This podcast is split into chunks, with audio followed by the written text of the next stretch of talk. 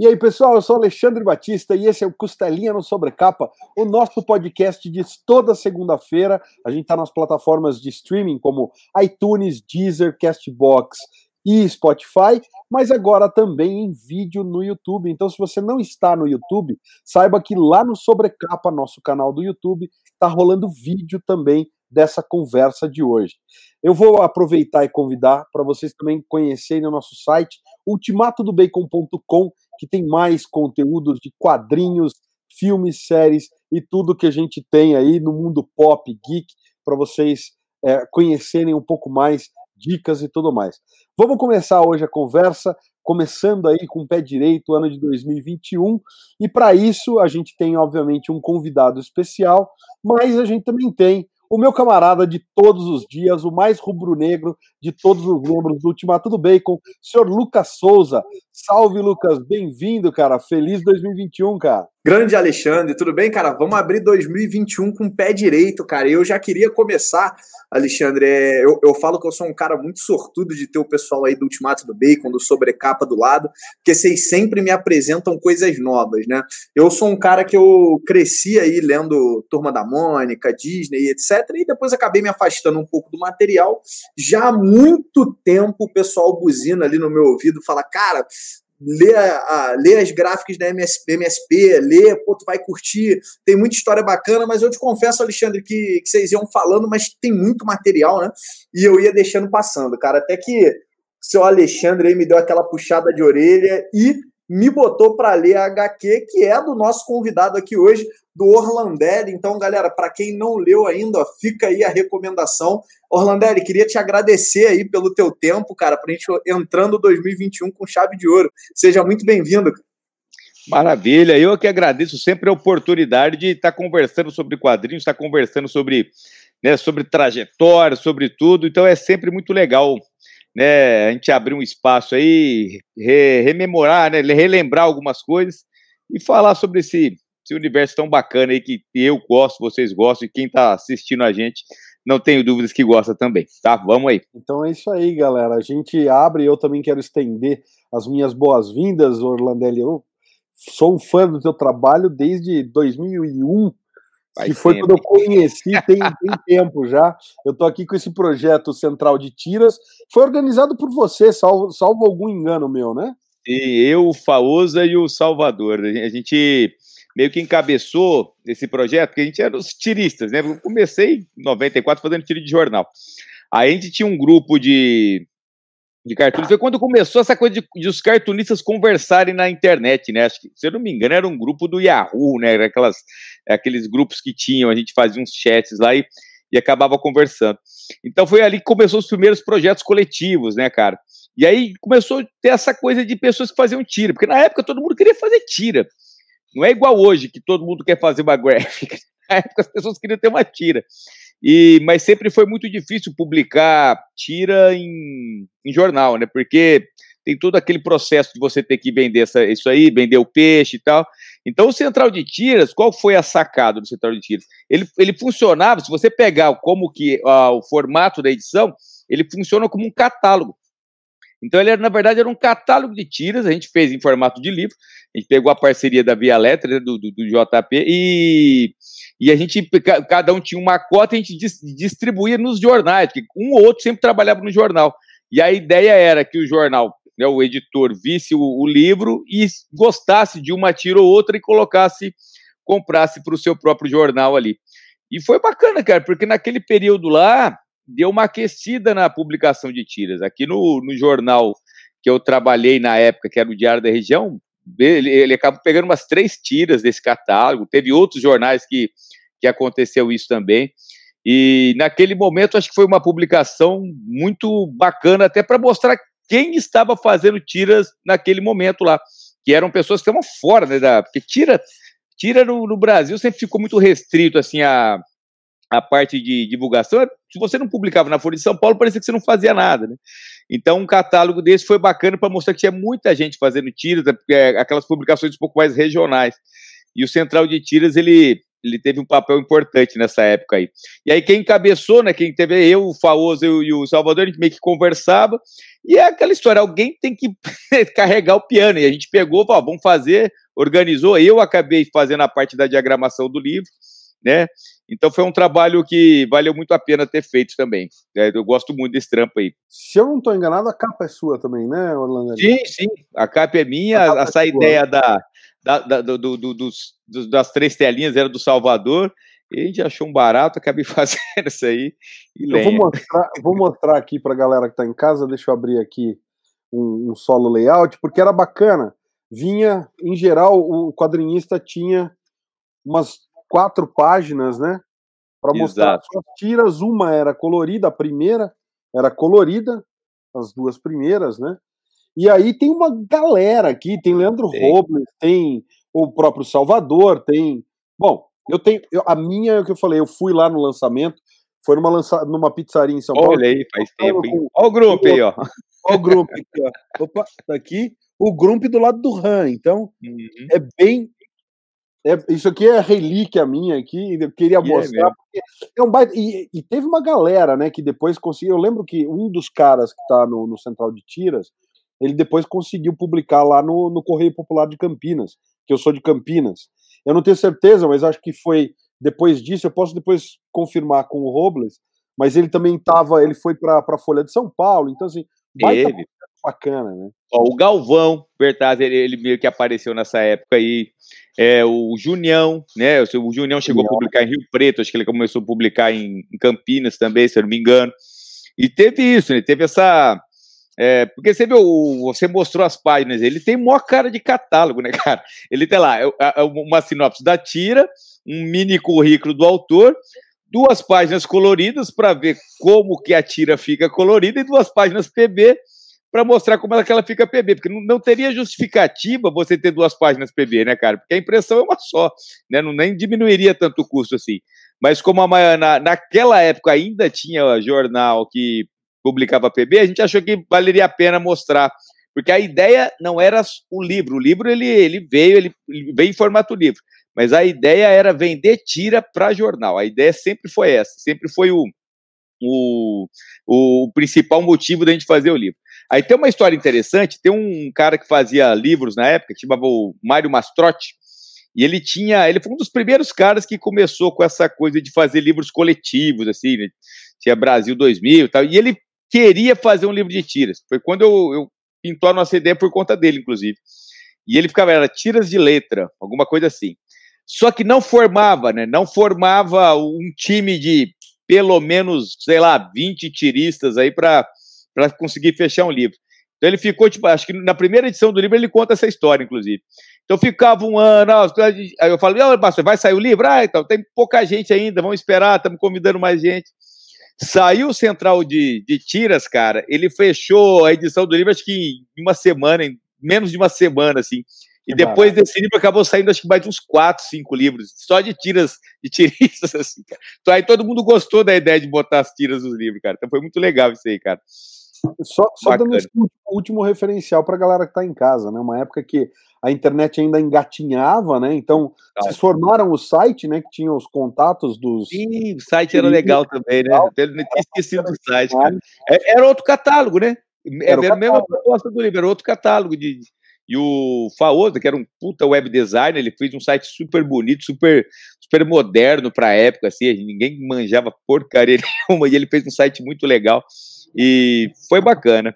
E a gente conseguiu até vender tiras, cara. Eu acho que naquela época eu consegui publicar, assim, uns cinco, seis jornais ao mesmo tempo, assim, coisa que era muito, muito, muito difícil se você não fosse um, é, um cartunista que estivesse na Folha, por exemplo, que todo mundo quer aquele cara, é, publicar em seis jornais ao mesmo tempo. E naquela época eu consegui fazer isso aí.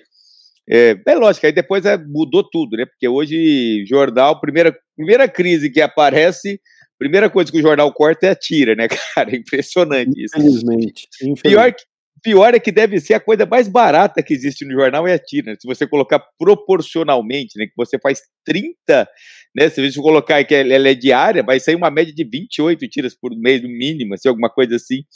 E, e acaba é um investimento muito barato, mas ela ocupa espaço, né? E em jornal, espaço é dinheiro, é anúncio, então tem essas coisas. Então, do jeito que você conseguia abrir um jornal, fechava o outro. E aí foi indo, né? Hoje hoje está bem difícil. Eu acho que hoje não nem, nem é os tiristas hoje, eles não nem almejam tanto o jornal, né? Eu acho que tá certo, porque não tem mais sentido você ficar buscando jornal para publicar tiro. Pode acontecer por consequências. O cara consegue um espaço bacana num, né, sei lá, ele publica no Instagram, Davi tem um Instagram que tá bombando, e aí ele recebe um convite de uma folha, de um outro jornal, né, qualquer, para publicar. E é interessante. Agora, na nossa época, que a gente fica buscando jornal para publicar, eu acho que, penso eu, né, faz tempo que eu não ofereço tiras também, é, que isso não, não, nem acontece mais. Eu cheguei a abrir uma agência de tiras uma época, é, depois, foi em 2000, aí já era 2007, 2008, não mais, lá por 2010, 2011, por aí. Era eu, Gilmar, o Lucas Lima, é, quem mais estava? Aí tinha o Mário, o. É, acho que era esses aí mesmo.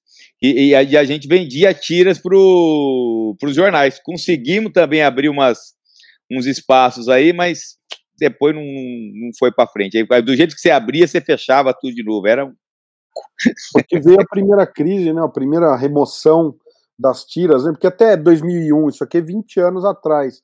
É, Ainda não parece tinha tido aquela primeira limpa, né? Que os grandes jornais tiraram de vez as tiras, né? A é, primeira então... remoção grande foi lá para 2010, 2011 mesmo, né? É, se você for pegar os principais veículos de, que publicavam tira, quem dava espaço para tira mesmo era a Folha, né? Pelo menos da minha geração, assim, sem contar aqueles cadernos do, do Globo tal. Não estou nem contando esse. Mas pegando ali anos 80, 90, a partir dos anos 90, foi quando eu comecei a publicar a Folha nunca diminuiu o espaço de tira deles. Agora, todo o resto, que é o próprio Estadão mesmo, nem sei se o Estadão ainda publica tira, mas sempre foi pouco e, e, e geralmente tiras do Calvin, acho que Recruta Zero saía lá também. E Jornal do Interior, sempre era uma ou duas tiras, muito, muito raro ser mais que isso. Eu publiquei no Diário da Região, a média era quatro tiras, depois passou para duas. Então, o espaço nunca foi um, muito é, a oferta de espaço sempre foi pequena, né? Porque tirando a Folha, que sempre colocou a, as tiras como uma coisa importante para eles, né? Tanto que os cartunistas da Folha, eles ainda são considerados os melhores cartunistas do Brasil, eles, pelo menos os mais influentes, que é Laércio, Angeli, Glauco. Né? Então, o restante é algo meio que assim, coloca lá, mas não tem um compromisso, né, com aquele espaço. Aquele espaço ele fica meio que um ano ele tem, o outro ano ele diminui uma, no outro ano ele aumenta três e assim vai, tá? Eu ainda vivi um momento bacana em, aqui no interior de São Paulo que o, o diário ele chegou a publicar, eu acho que umas oito, nove tiras no ininterruptas, assim, todo dia no caderno e todas nacionais e todas da região aqui. Foi, acho que eu nunca vi isso no na imprensa local aqui, sabe? Você dá um espaço tão grande assim para o cartunista brasileiro. Durou em torno de um ano e depois entrou no padrão, no padrão de todo o resto. E aí a gente está assim até hoje. Vamos deixar o grupo então um pouco de lado. Vou passar a bola para o Lucas e a gente muda de assunto um pouquinho. Vai lá, Lucas. Grande Alexandre. Não, legal demais, cara. É, Orlandério, eu tive o prazer aí, como eu comentei na, na, nossa abertura, de ler, cara, esse trabalho aqui incrível seu, né? É, muito pela indicação aí do, do Alexandre, que falou que era uma, uma obra incrível, e aí Fica meu agradecimento, realmente é uma obra sensacional. E eu queria te fazer algumas perguntas, cara, aqui em cima, né? Quando, você, quando a gente fala de Turma da Mônica, você tem um playground grande ali para brincar, né? Tem muito personagem ali famoso e você é, foi no, no Chico Bento, que é, é, é um dos personagens acho que um dos mais legais que a gente tem ali dentro da turminha. E eu queria te fazer duas perguntas, cara. Primeiro, é como é que foi a concepção dessa história?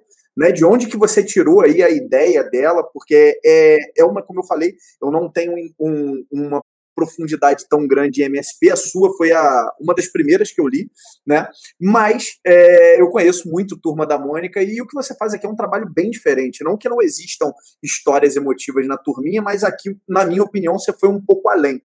Então, é, como é que foi a escolha do Chico Bento, se foi uma escolha sua, né? E, e como é que nasceu essa história aqui, Orlanderi? Como é que foi a base dela aí? É alguma experiência tua pessoal? Como é que você chegou nessa história tão bacana aí do Arvorada? Bom, o Chico Bento, ele já foi oferecido para mim, né? não, não foi uma coisa que personagem você quer fazer. O Sidão, né, o Sidney Guzman, ele ligou para mim E ele perguntou, né? E aí, você tá afim e tal? Né? Primeiro ele fez, ele sempre faz uma pegadinha, né? Quando ele convida alguém. Comigo não foi diferente, ele estava me, me aplicando um trote, assim, eu não sabia que era ele que estava falando. Aí a hora que eu que eu saquei, pô, é você, Sidão? Aí ele, é, eu falei, puta, eu já mandei ele para aquele lugar, aí ele falou, não, se começar a xingar, eu não vou chamar mais. e aí ele chegou meio que já oferecendo o personagem mesmo. Ele falou assim, eu tenho um personagem aqui que para mim é o seu número, né? É o Chico Bento. Você gostaria de fazer, tal, tá?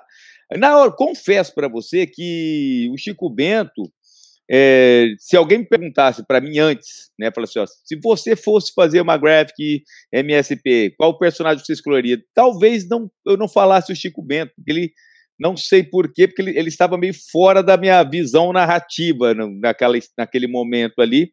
E eu já tinha feito o Capitão Feio no, na MSP 50. Então eu acho que aquela vontade de continuar falando do, do Capitão Feio talvez me influenciasse na, numa escolha, eu, né, eu teria escolhido ele.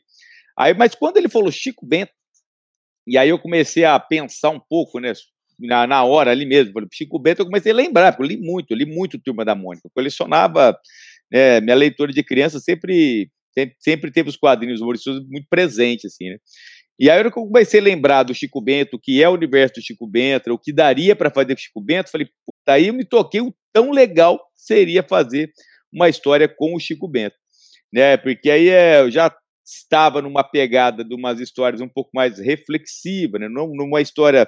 Já não era o Grump mais, né? A gente estava até agora aqui falando do Grump, né? O Grump é aquela coisa do humor, né? Papo, aquelas coisas engraçadas. E eu já não estava muito com essa vibe de querer fazer coisa só engraçada. Eu gostaria, eu já estava na fase que eu comecei a fazer aquela tira do SIC, né? O SIC já é um pouco mais é, inquietante também, e, né? ele, ele tenta ser um pouco mais profundo que aquilo. E o Chico Bento ele é perfeito para isso, né? Porque ele tem essa coisa do ele é engraçado, ele é um dos personagens, provavelmente o personagem mais engraçado da Turma da Mônica é o Chico Bento, né? Porém, ele tem aquela coisa da, da natureza, né? da simplicidade, da vida simples. Então você consegue explorar uma carga filosófica ali, você consegue é, explorar um olhar né, perante algumas coisas.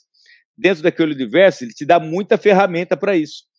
E aí, quando eu comecei a pensar na história, é, foi bem em cima disso mesmo, sabe? Bem em cima da, de explorar essa coisa da, do, do olhar simples, da simplicidade. E o lance do IP já estava, eu já estava meio que observando um IP, assim, sabe? Essa coisa do efêmero, né? O efêmero era uma coisa muito. estava muito presente na minha vida naquele momento, inclusive. Né? Meu filho estava passando por uma doença terrível tal, então a gente estava num processo muito complicado e essa analogia com o IP, né, da coisa do momento, né, e aí cai tudo, era, era uma coisa que já estava borbulhando na minha cabeça já fazia um tempo. E aí, a hora que eu comecei a escrever, aquilo foi fluindo, cara. Foi fluindo sem eu pensar muito, na verdade. Né? Eu fui falando coisas que depois que eu terminei, é que eu consegui ver o que eu tinha feito de verdade, assim, né? O tanto de coisas que eu não achei que, que eu não fui, não foi assim, pensado, né? Não, não pensei estrategicamente colocar. Aí, quando terminou, eu falei, pô, tô falando disso, né? Tô falando da, dessa situação aqui e tal. E eu acho que funcionou super bem, né? Porque o personagem permite isso e aquele ambiente permite isso, né? Uma coisa que você consegue dosar quando você fala de é, uma coisa mais emotiva, né? você está falando de perdas, ele é uma coisa muito delicada. Só que o, o, Chico Bento ele consegue ter essa, você consegue calibrar a história com o universo do Chico Bento. Eu acho que dá para calibrar a história e aquilo ficar uma algo que você consiga meio que flutuar na, na narrativa, né? Ter uma conexão com aquilo, sem ser uma coisa assim de, sei lá, tão forçada demais ou, ou acaba exagerando em alguma coisa. É que, na verdade, o, o grande desafio um pouco era isso, né? Você conseguir falar de um negócio tão, tão complexo, né? Que é isso aí, mas ao mesmo tempo você deixar aquilo fluir de uma maneira realmente interessante, de uma maneira que, que, que a pessoa consiga entrar na história de verdade. E pelo, pelas respostas que eu tenho de, de pessoas que leram, você é uma né, que acabou de falar que gostou, tal, e, e que ela é emotiva, eu acho que fui, acabei sendo feliz na, na condução desse tema, né? Porque na verdade é isso, né? a gente vai saber qual que é o resultado depois que o leitor lê, né? A minha leitura é uma, né? Nunca o que eu estou escrevendo é exatamente o que o leitor vai ler. O leitor ele tem a, a conexão própria dele, né? Então a gente fica meio que tentando calibrar para que isso faça sentido né, para algumas pessoas. E em o Arvorada eu senti que ele teve essa. Ele conseguiu esse resultado. Né? As pessoas realmente se conectam com a história. As pessoas realmente acabam projetando a, a sua história pessoal dentro da história, né? porque é muito isso. Né? A gente está falando da avó dita, mas a avó dita não precisa nem ser uma avó, na verdade, né? é uma pessoa que você gosta muito, uma pessoa importante para você. Então, o que eu recebo assim de, de pessoas de que vêm conversar que a história acabou sendo importante porque acabou gerando uma chave, né, de, de, de como lidar com, com, uma situação dessas e tal. É, então, para mim foi legal isso também, né, de você de eu conseguir escrever uma história. Para mim também não foi fácil escrever, porque todo momento também não era fácil, Porém, hoje eu, eu agradeço né, o presente por ter tido a oportunidade de escrever essa história aí. Então, foi importante para mim escrever, e hoje eu vejo que foi muito importante para muitos leitores poder se conectar com ela. Né? Então, não tem. Eu acho que eu não poderia desejar um resultado melhor para essa história. Né? Fora, ganhou uns prêmios também, então tá, tá valendo. O, Orlandelli, eu achei muito interessante aqui, né? Falando do, do emotivo. Toda vez que eu, particularmente, vou ler alguma coisa que o pessoal fala para mim, não é emotivo, arrepia, eu fico sempre com aquele receio de ser forçado, né? Então eu é, brinco, eu, eu brinco, eu lembro muito lá do. Eu sou fanzaço, tá? O pessoal que tá, que tá assistindo aí, pelo amor de Deus, mas eu, eu sou fanzaço dos Cavaleiros do Zodíaco, mas vamos combinar. Quem assistiu o anime lá na década de 80, se tem uma, um retrato do que, que é forçar a emoção, é ali, né? Dez episódios do pessoal ali um olhando pra cara do outro e tal. Não, é, é, esse é o perigo, é, né? Ali é a forçação. E no teu é muito orgânico, cara. É um então, negócio. a situação é essa. E, e, eu queria te fazer uma pergunta antes de devolver a bola aí para o Alexandre. Você cria ali o, o, o, começo da narrativa e você amarra isso muito bem no decorrer da história com o, o IP, né, o momento ali do, do que acontece com a árvore, do momento que ela florir e tal.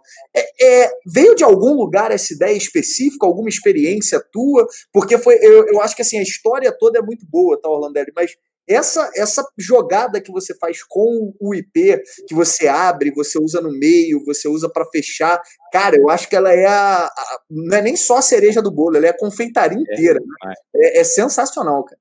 É, é o que eu falei, o, o IP é algo que antes do convite eu já estava meio fissurado na coisa do IP, mas o, não no, do IP como árvore, símbolo do Brasil tal, mas do efêmero, né? É igual a cerejeira, o IP é a nossa cerejeira. Se você pegar o IP, eu tô, como eu moro no interior, eu vejo muito IP, eu acompanho muito. E, e aí, nessa, nessa reflexão sobre o efebra, eu, eu, eu leio muito coisa oriental também. Então, a cerejeira ela tem uma, uma, uma característica parecida. Uma vez conversando com um amigo, no caso hoje, está por exemplo, assim, o IP é parecido, né? O IP seria a nossa cerejeira, né? Porque se assim, ele está lá, mas ele explode que nossa senhora, não tem como você passar do lado de um IP florido e não olhar para ele. É impossível, né? Você não, não parar e admirar um IP florido. Porém, passou um dia, dois dias, se ventar, se pegar uma noite que deu uma ventania, alguma coisa assim, aquilo cai, mas despenca, mas despenca tudo. E quando cai as flores do IP, não é que ele fica feio, ele, ele parece uma árvore morta, né, cara? Você vê um IP florido, beleza, você vai lá daqui uma semana, 15 dias, numa semana que choveu e ventou bastante, você passa em frente e fala, nossa, não é a mesma árvore, porque só fica galho, não tem nem folha, não tem flor, não tem folha, ela só fica aqueles galhos secos, né, cara? E eu falei, puta, isso tem uma simbologia que é né, cara? Tanto que a única coisa que eu cheguei a apresentar um outro roteiro para o Sidão antes, é, que tinha, era parecido, a, a essência era a mesma. Só que mudavam os personagens e tal. Mas eu já tinha um IP na história, já tinha um IP. O IP foi uma das coisas que, desde o começo, eu queria fazer algo com o IP. Até por conta disso, né? Porque é, ele tem tudo a ver com o universo do Chico Bento, que é uma árvore símbolo do Brasil, e tem tudo a ver com essa coisa do.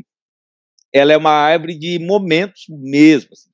Não tem essa coisa de você vou ver um IPzão florido e falar assim: ah, semana que vem eu volto aqui para tirar uma foto. Já não vai ser a mesma foto. Talvez não tenha caído tudo, mas já vai deixar uns buracos, já não vai estar tá igual, sabe? E aí eu falei: isso é muito forte, né? Isso é muito forte. Você saber que o hora que você tem um momento, o momento é aquele e não tem muita conversa. Né? Se você não aproveitar esse momento, talvez você não tenha outra oportunidade, né? Então, ali isso me pegou, me pegou bem, né? E eu querer falar sobre isso, né? Querer falar sobre as coisas efêmeras, né? Querer falar sobre momento. E aí, a hora que eu amarrei com o IP, eu falei, cara, eu não sei que história eu vou contar, só sei que vai ter um IP e eu vou falar sobre efêmero. E aí o resto saiu, né, cara? Sensacional, sensacional. Cara, legal demais. Eu quero aproveitar esse gancho todo, porque assim, Arvorada saiu em abril, final de abril de 2017, né? Isso, isso. Então, eu peguei ali nas primeiras semanas, naquelas lançamentos que o Sidão sempre. Eu morava em São Paulo na época, e eu sou de Campinas, então a cidade que tem IP, tudo quanto é quadra, tem um IP amarelo, tem IP roxo também. E na minha escola, né, na escola que eu estudava, tinha um bendito no IP branco. Porque branco, IP amarelo, o IP amarelo, se ele derruba em uma semana, o IP branco é um dia. Ele o IP branco é isso mesmo. O IP branco, se você passar de manhã de tarde, ele já não está igual. Ele já não está igual. E eu era molequinho, pequenininho. Eu comecei a estudar naquela escola, eu tinha uns 4, 5 anos. E a minha mãe, cara, é, é, é, você vê como é universal, e daí eu tô falando, dando essa historinha, porque eu acho que é universal o que você escreveu, e eu acho que é um dos, eu acho que é um dos, dos cernes da vida mesmo, porque é a efemeridade, né? A efemeridade tá aí, Hélio Oiticica fazendo os parangolés dele na, na, nas artes plásticas. Quer dizer, tem toda essa discussão, né? Da arte efêmera, como. E você traduz essa coisa porque é a vida. O efêmero é, é. uma das traduções da vida, na minha, no meu entender. É. E, e desde criança, minha mãe, meu avô, muito meu avô, pai da minha mãe, eu, eu sempre tive isso deles sabe? Do tipo, pare o que você está fazendo, venha ver que tem um beija-flor. Pare o que Sim. você está fazendo, venha ver que tem um botãozinho de flor para abrir. E, e, eu aprendi muito a observar nessas né, coisas da natureza e valorizar isso. Valorizar esse momento, um arco-íris que você está vendo, uma coisa diferente é que está acontecendo também. naquele momento.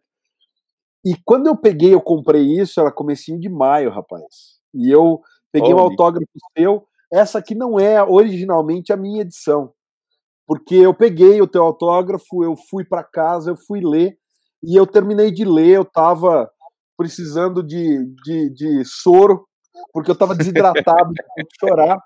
É, é para mim foi muito, muito emocional, é, não só pela, né, pela morte da, da, da Vodita, é o que você falou, né? É a avó, é o avô, é a mãe, é o pai, mas eu acho que justamente por essa lição de vida que eu cresci ouvindo da minha mãe, do meu avô, vamos parar e na mesma hora eu separei, embalei para presente e dei de presente Dia das Mães para minha mãe.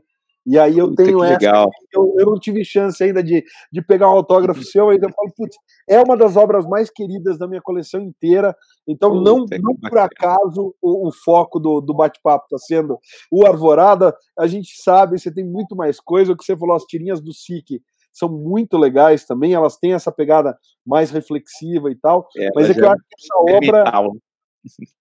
É, mas é, e, e para mim o Arvorado eu acho que ele, ele causou bem essa.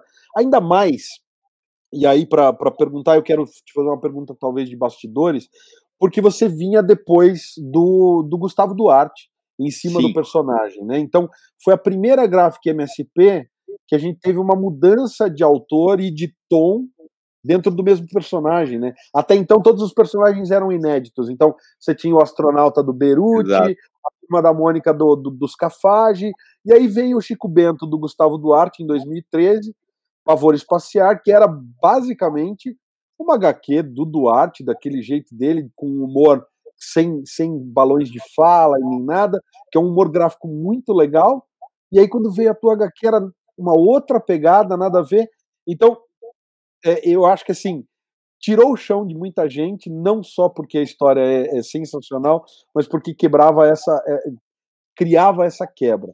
Eu queria te perguntar como foi para você na época, se você tem alguma recordação é, desse tipo de coisa, porque a galera que estava acompanhando o selo tinha essa, eu acho que essa Não é, cobrança. Mas tinha uma tradição ali, é, tinha um, um, uma coisa meio que automática ali de pessoas já estar tá esperando que se era, se era um personagem, era o mesmo autor que fazia e pronto. Eu acho que eu fui a primeiro, primeiro mesmo que aconteceu isso tal.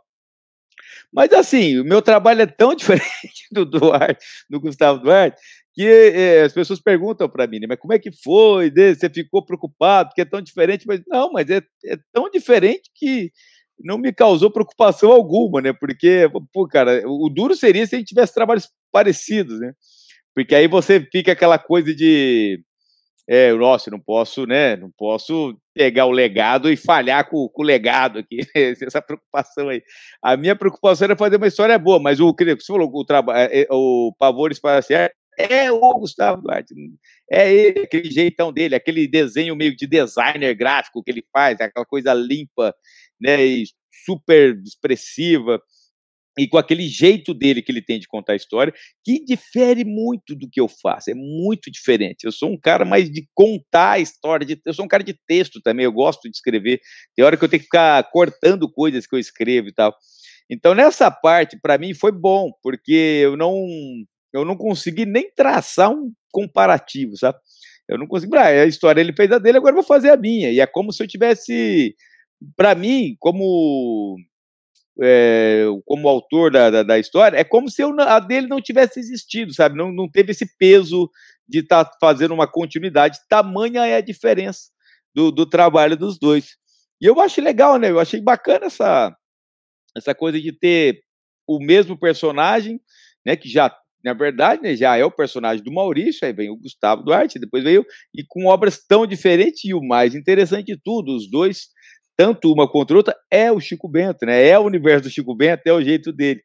Para você ver como que o universo do Chico Bento ele, ele te dá essa possibilidade de você olhar para diversos ângulos, né? Se você quiser fazer uma história só engraçada com o Chico Bento, você vai fazer uma história muito engraçada com o Chico Bento. Se quiser fazer uma história só bonita, sem nada de humor, você vai fazer uma história só bonita. Se quiser misturar as duas coisas, vai acontecer também. Então é um personagem muito generoso, né? No sentido de, de oferecer ferramentas para você contar uma boa história. Então, comigo foi, foi tranquilo, né? Eu não, eu acho, eu gosto muito da história dele, inclusive, e foi bem bacana eu ter feito. E eu, eu gosto quando as pessoas falam que não tem nada a ver uma com a outra. Eu acho, não, é, é por aí mesmo. Nunca teve a intenção de, de querer, opa, vou, vou pegar isso aqui dali para. Não, não, não, não.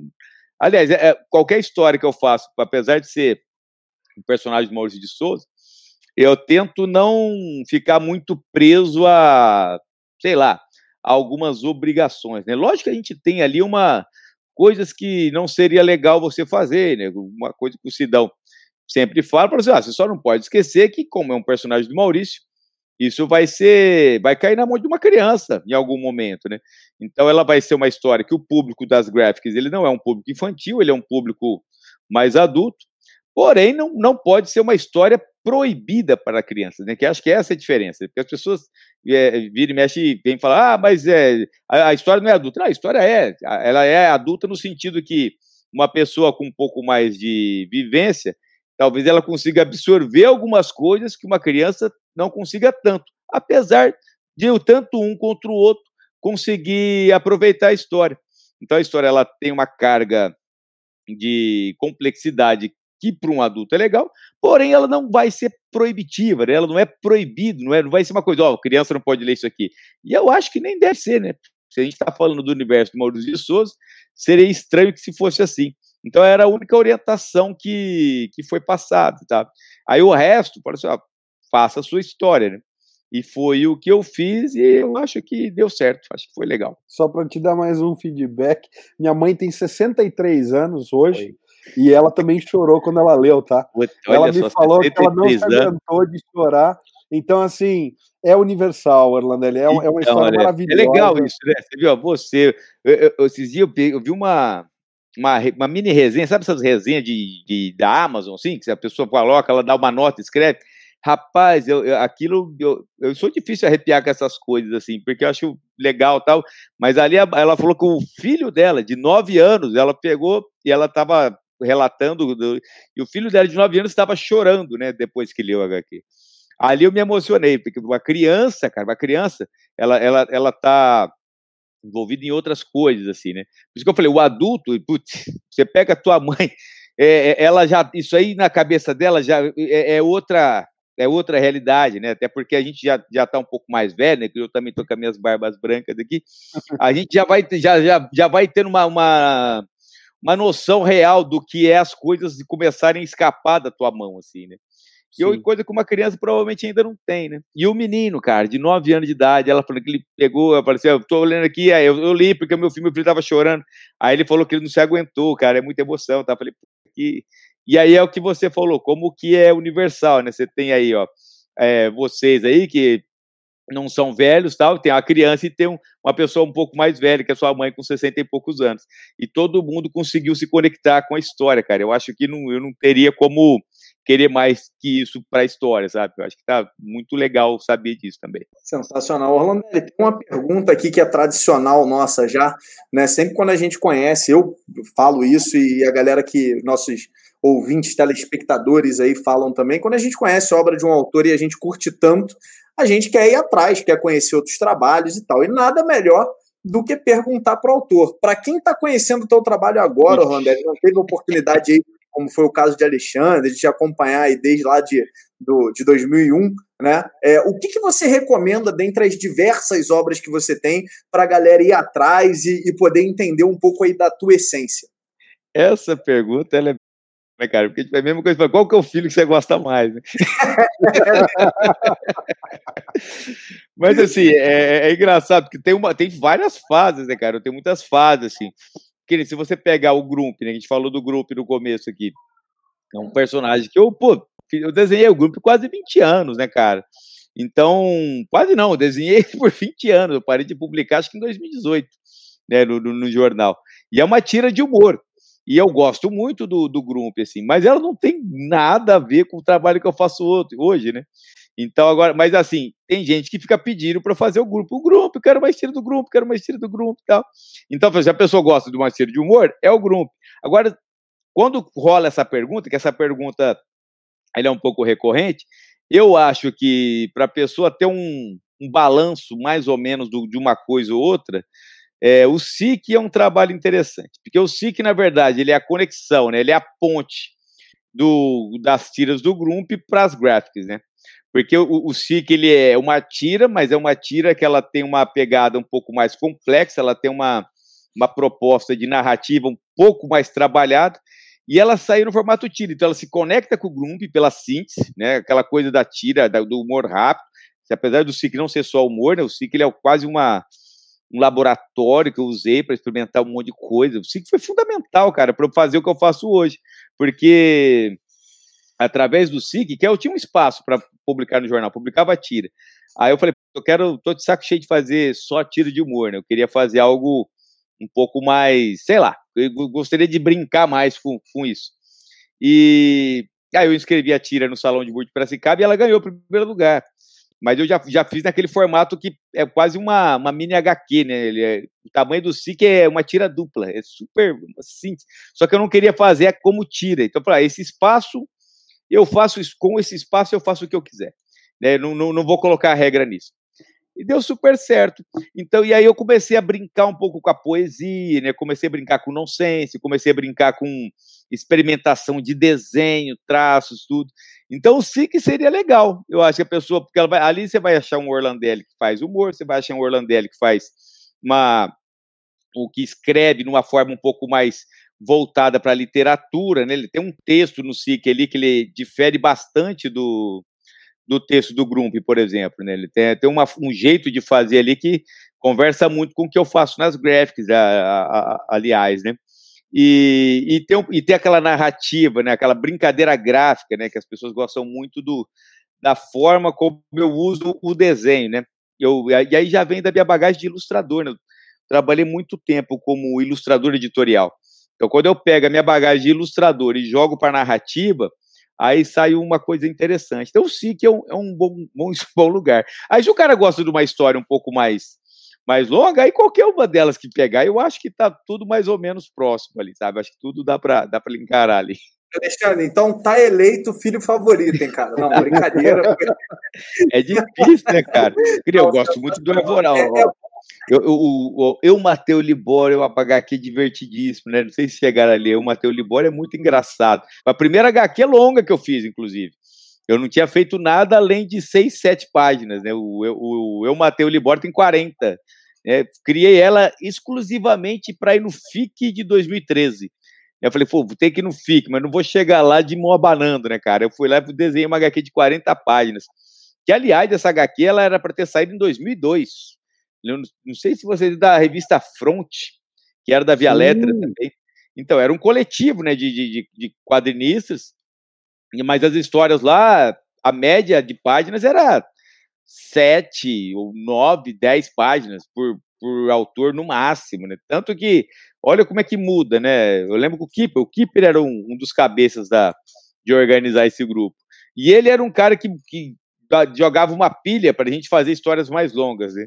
Aí eu lembro, sempre comento isso, né? Quando a gente está numa live, numa entrevista assim, precisamos fazer histórias mais longas, vamos para histórias de 20 páginas, né? 20 páginas, cara. Era uma história longa para a gente. 20, 20 páginas, você não nem começou a contar a história ainda, né, cara? Como vai mudando. E o eu, Mateu Libora, ele, eu fiz o roteiro para sair no front. Quando eu fiz o roteiro para sair no front, ele tinha lá, acho que só sete páginas, cara. Era um conto, né? Eu escrevi um conto, porque o, o front ele tinha um espaço para publicar conto e um espaço para publicar quadrinhos. Eu, eu mandei os dois. Eu, vale o registro aqui. Como é que funcionava o front? O front era um grupo de quadrinistas e era um, a gente usava uma, um grupo do Yahoo lá, o Mago 10, nem lembro como é que chamava aquilo lá mais e cada um ia mandando as suas propostas, né, do que sairia no próximo. Se escolhia um tema, né, era escolhido um tema, não lembro qual era o tema do, do Matheus Libório, era o outro, o outro, né, era o, teve uma, ele chamava o outro. E aí eu fiz o Libório, que é o outro do, do cara. E todo mundo mandava os roteiros e aí tinha uma votação, né? E nessa votação se escolhia qual era o material que ia entrar na, na edição seguinte. E eu mandei um conto e mandei a história em quadrinho desenhado. Eu desenhava, é muito podre meu desenho. Eu estava saindo das tiras, né? eu não conseguia fazer cenário, não, nem hoje eu consigo tanto, pela verdade. É que eu consigo fazer umas brincadeiras de gráficas interessantes e eu consigo contar a história, que para mim, na verdade, é o que interessa. Então, na época, todo mundo gostou do roteiro, da história, mas eles, muita gente não gostou do desenho. Eles não queriam desenhar, ah, mas esse desenho tá estranho. Aí tinha uns caras que gostou do desenho justamente porque ele era estranho, rabiscado, rabiscado. E aí os caras falaram assim, na votação, ó, oh, publica o conto, né? E aí, eu, mas eu, eu queria publicar como quadrinho. Aí eu falei, não, então não publica nenhum dos dois, porque se eu publicar o conto, eu nunca mais eu vou publicar isso como história em quadrinho. Então deixa guardada, uma hora eu faço esse quadrinho. E aí em 2013 eu lembrei, eu tenho uma história que naquela época meu desenho talvez não desse conta de contar, né? Hoje eu acho que dá, e foi quando eu fiz. Olha que beleza, né? Eu ia publicar a história em sete páginas, eu passei a publicar ela em 40 páginas. Olha como ela ganhou, né? E foi, valeu muito a né? pena ter esperado. e foi uma, uma, história que eu adoro, cara. Ela, ela, ela quem, quem quiser conhecer a história, procura Eu Matei o Libório na Amazon, tem um e-book lá, tá quatro reais lá, é super baratinho, dá para ler lá, é barato. Eu ia comentar também do, do sinal, né, que é 2017, você foi parar na, na, na, final do Prêmio Jabuti de História em Quadrinhos com duas, né, com duas, Arvorada cara, olha aí, final, né. E o, e o Arvorada ganhou a HQ Mix, uma pá de prêmio. É, cara, eu fiquei muito feliz, cara. Tipo, eu tô no, Prêmio Jabuti com dois títulos do Prêmio Jabuti, cara. Foi demais, né, cara? Prêmio, cara, eu não ligo tanto para prêmio, tipo assim, de ficar me queimando a minha cabeça se vai ganhar ou não. Mas já que escolher, eu gosto das duas aqui. Eu acho que elas têm todo o mérito de estar tá lá. E foi muito bacana. Mas foi o ano do Angola Janga, né? E o Angola Janga não tinha o que fazer, né? O Angola Janga é um trabalho sensacional do Salete. É, eu falei, pô, também, também é igual quando o Central do Brasil brigou com, com a Vida é Bela lá também. Pô, mas a Vida é Bela nesse ano. Quero aproveitar então para a gente fechar aqui, é, aproveitar e falar de Chico Bento, o Verdade, né? Que o Verdade, Cidão, já temos é, o nome, é. A gente já tem o nome, né? Saiu. A gente tá gravando isso é, na semana do 22 de dezembro. Então saiu, não tem nem um dia que o Sidão divulgou o nome. Ontem, é. é, foi ontem, né? Foi então, ontem. A gente tá agora 2021, o pessoal já tá acostumado, mas a gente gravou isso dia 22 Ah, de dezembro, verdade. então pode crer. E sai agora em março, agora desse ano, 2021, né? Você tem Exato. já alguma coisa que você possa dar aqui em primeira mão? Ah, Alguma eu, eu fagulhinha sou de ou Barudo, não vai se dão, se dão me dá uma voadora na cara se eu, se eu soltar. não, não tem muito o que falar, né, por enquanto. A, a história, né, a gente continua com, com o universo ali.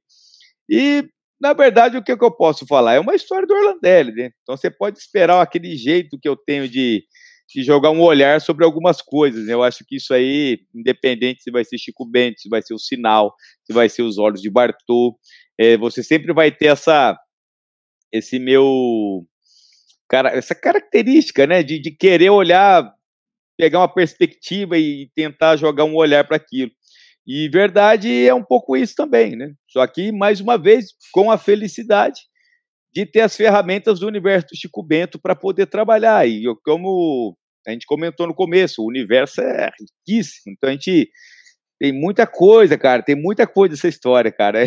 essa história eu tô adorando, mas você não tem noção tanto que eu tô gostando de fazer essa história, de desenhar. Eu acho que das histórias que eu desenhei é uma das que eu tô mais curtindo o processo do desenho, sabe? Então, vamos ver em março aí o que, que essa história tem para contar pra gente. Porque a história que eu estou contando é uma. Aí, a hora que ela sair, vamos ver o que ela vai contar para para quem lê ela, né, para os leitores, para todo mundo que entrar em contato. Mas o eu só posso dizer que eu estou muito feliz de voltar aí para o universo do Chico e, e, toda aquela, né, aquele variedade de possibilidades que esse universo oferece para a gente contar uma história. Legal. Só vou falar maneira no, no, na quantidade de choro que você vai fazer a gente chorar, tá bom? Essa, ela tá mais tranquila, né? Meio arborada. Ela já chega rasgando, né? Já passou do, das quatro, a página 15 ali, é só, só, só segurar a peteca, mesmo. É, nó verdade, é, nó na garganta. verdade, né? Eu falo de verdades, né? Então tem, tem algumas coisas ali também que, que, que dá para fazer a gente parar um pouco e pensar. Mas eu acho que o pessoal vai gostar também. Espero que goste. Eu tô gostando, pelo menos. Bacana demais. Sensacional. Alexandre, acho que a gente entra agora naquele momento de agradecer, né? Acho que é uma honra incrível aí ter, ter tido a presença aqui do Orlandelli. É, a gente falou muito aí da, da emoção da arborada, mas eu vou te falar, cara, tem uma cena em especial com o torresmo que me arrancou algumas risadas aqui, cara, que você É, fez, a expressão que você criou pro torresmo, ele fazendo ali. Vou te falar que você, no meio dessa, de todo esse, esse essa papo emocionante, teve ali uma- algumas cenas que você fez que realmente são, são bem legais e, e mostram um pouco dessa veia cômica. Então, acho que isso é bem bacana também. É uma obra incrível. Mais uma vez, Orlandelli, te agradecer pelo teu tempo aí. Legal demais ouvir mais da, ouvir da, da tua boca, né? O teu trabalho aqui, que, como você viu, que a gente curtiu tanto. Então, parabéns aí. Estamos aqui na torcida para pegar essa, essa graphic novel nova aí do Chico Bento. Maravilha. Pô, fico feliz. É, o humor tem que ter, né, cara? Eu, eu não consigo. Às vezes, quando eu vejo uma coisa muito, muito desgraçada, a primeira coisa que me ocorre é uma piada. Eu acho até estranho. Isso. A gente se segura, não é a hora de falar isso aqui. E no Chico Bento, no Arvorada, apesar de ter tudo aquilo, a gente ainda explora isso porque tem que ter. Na verdade, não é nem que ah, é legal, não, tem que ter. É importante que tenha, entendeu? Para a gente também não achar que tudo tem que ser só. ah, Não, tem que ter. A gente tem que, que rir um pouco, inclusive das coisas que não são fáceis de rir, mas a gente tem que jogar um olharzinho aí para poder dar uma aliviar um pouco. E eu, eu falei, Chico Bento, se quiser fazer uma história só engraçada, você consegue. Então, ali colocar algumas partes cômicas, ele foi, foi bem bacana. E o Torresmo é divertidíssimo, né? Dá para fazer bastante coisa com ele também. Foi legal. E eu agradeço, né? Eu que agradeço. Sempre acho um privilégio poder falar sobre o meu trabalho, poder falar sobre quadrinhos, é, poder recordar algumas coisas, né? É sempre gostoso isso, né? É sempre gratificante poder tirar um tempo para revisitar tudo isso. Né? Porque que o Arvorada saiu em 2017, a gente falamos tanto de Arvorada hoje, né? falamos de Chico Bento, falei tudo, mas é, é bem legal para mim, porque às vezes algumas coisas vai, vai, vai amadurecendo depois de um tempo, né? Então, algumas coisas de repente eu não via naquela época, hoje já consigo enxergar com uma clareza um pouco melhor, e isso vai vai mudando até a forma como você enxerga a própria história. Né? A resposta da história, ela também ela faz você jogar um outro olhar para ela, tal. Então é sempre é sempre um presente para mim poder voltar e conversar e fazer essa elaborar um pouco é, o que foi e o que é produzir o Arvorada e produzir quadrinhos e, e, contar histórias e se conectar com pessoas através da ficção, tá? Então eu, eu que agradeço vocês pela, pela oportunidade também. Valeu, valeu mesmo, Orlandelli. Para a gente foi uma honra e um prazer ter você no nosso podcast. A gente quer deixar aqui o espaço sempre aberto para você, seja no Sobrecapa, seja lá no Ultimato do Bacon. Quero que você saiba que você é sempre muito bem-vindo. Obrigado mais uma vez pelo teu tempo e pelas obras. E vamos lá. Maravilha. E quero agradecer também você que está em casa assistindo. Se você ficou com a gente até agora, muito obrigado pela sua audiência. Semana que vem, segunda-feira, tem mais podcast, tem mais costelinha, mas todos os dias no Ultimato do Bacon tem mais conteúdos sobre filmes, HQs, séries, tudo que um nerd gosta, a gente tem lá no nosso site. E aqui no Sobrecapa tem vídeo quase todo dia, comparativos e reviews. Então confere os outros vídeos do canal, clica no logo do Sobrecapa para se inscrever se não for inscrito. E até o próximo vídeo, galera. Valeu!